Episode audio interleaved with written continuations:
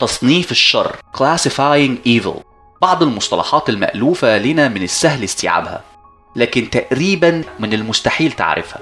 على سبيل المثال كلمة زي لعبة game زي ما المنطقي النمساوي لودفيج فيتجنشتاين في عمله المهم تحقيقات فلسفية Philosophical Investigations سنة 1953 قال إن تقريبا من المستحيل تعريف الكلمة بالرغم من إن من السهل جدا علينا تفريق كلمة لعبة من أي عمل أو حدث آخر الصعوبة بتظهر في محاولة طرح تعريف لمصطلح اللعبة فقط ما بيتضمنش أو ما بينطبقش على أي شيء آخر.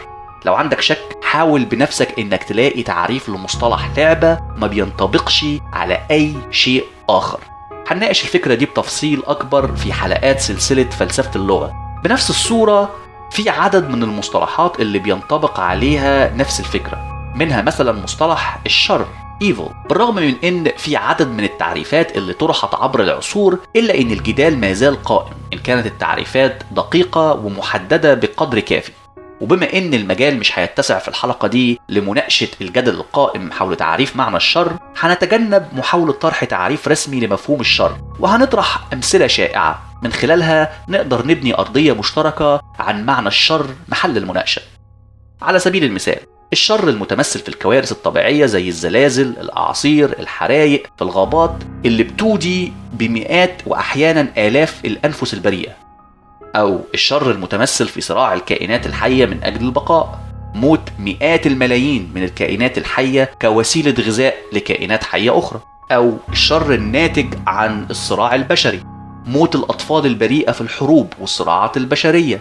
صراع الكائنات الحية ضد الأمراض. موت أم حامل مع جنينها بسبب السرطان.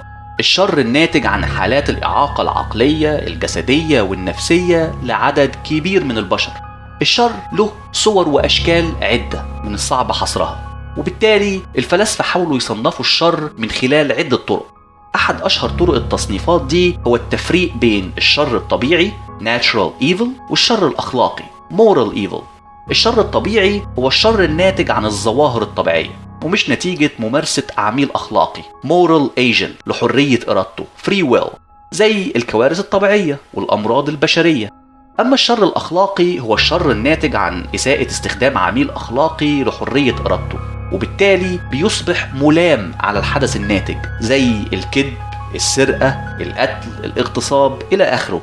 في الحقيقة الفيلسوف الإنجليزي جون هيك طرح وصف مختصر دقيق للتفريق ما بين نوعين الشر دول في عمله المهم الشر وإله الحب Evil and the God of Love سنة 1977 وقال الشر الأخلاقي هو اللي بننتجه إحنا بني البشر. القسوة الظلم الحقد والأفكار والأفعال الغير طيبة. أما الشر الطبيعي هو الشر الناتج في استقلالية عن أفعال البشر. الأمراض الزلازل العواصف الجفاف الأعاصير. لكن في تصنيف تاني للشر. الشر الغير مبرر gratuitous evil والشر الرهيب. Horrendous evil. غالبا هتكون سمعت عن شر كبير غير مبرر حدث لشخص قريب أو بعيد في دايرة معرفة. الطفل اللي وقع من بلكونة في دور عالي وانتهت حياته نهاية مأساوية بدون سبب. الأم اللي أصيبت بمرض خبيث أنهى حياتها في أسابيع معدودة. أو الأب والأم اللي ماتوا في حادثة مأساوية وتركوا أطفال يتامى بدون راعي. إلى آخره. يبدو أن الأحداث دي كلها بلا سبب أو هدف. ولو كان في فعلا وجود لله كامل القدرة omnipotent كامل العلم omniscient وكامل الخير والمحبة omnibenevolent مش كان من الأولى إنه يمنع الشر الرهيب الغير مبرر ده من الحدوث؟ إيه الحكمة من موت طفل في نهاية مأساوية بسقوطه من دور مرتفع؟ الشرور دي كلها بتندرج تحت تصنيف الشر الغير مبرر الفيلسوف الأمريكي ويليام روي في ورقة بحثية بعنوان إشكالية الشر The Problem of Evil طرح مثال الغزالة بامبي كمثال على شر غير مبرر. وطلب مننا نتخيل غابة ضربها البرق والرعد فسبب شرارة بدأت حريق كبير. في الغابة غزالة صغيرة بامبي اتحصرت والنار حرقت جزء كبير من جسمها لكنها ما قتلتهاش وفضلت الغزالة بتعاني لعدة أيام قبل ما ينهي الموت آلامها. روي بيجادل إن عذاب الغزالة وآلامها الشديدة من الحروق يبدو إنه شر غير مبرر لأن مش واضح إيه المنفعة الكبرى اللي هتحصل من منع معاناة الغزالة. لأن لو منع معاناة الغزالة معناه منع خير أو حدوث شر أكبر إذا ساعتها بتصبح معاناة الغزالة ضرورية. لكن يبدو إن مفيش خير أو شر مرتبط بالمرة بمعاناة الغزالة. هل كائن كامل القدرة العلم والخير كان من الممكن إنه يمنع الشر الحادث من حريق الغزالة؟ أو على الأقل ينهي حياتها بسرعة بدل من عذابها لعدة أيام؟ أما الشر الرهيب هورندس إيفل دي الأحداث اللي بتحصل لإنسان بيصبح من الطبيعي إنه بعدها يعتقد إن تجربته الحياتية كانت غير طبيعية كباقي البشر. الست اللي بيتم اغتصابها وتعذيبها الموت البطيء من الجوع أو الأعمال الإرهابية اللي الضحايا بينتظروا قتلهم واحد ورا التاني في بطء. الفيلسوف الأمريكي المعاصر بروس راسل طرح في ورقة بحثية بعنوان لماذا لا يتدخل الله لمنع الشر؟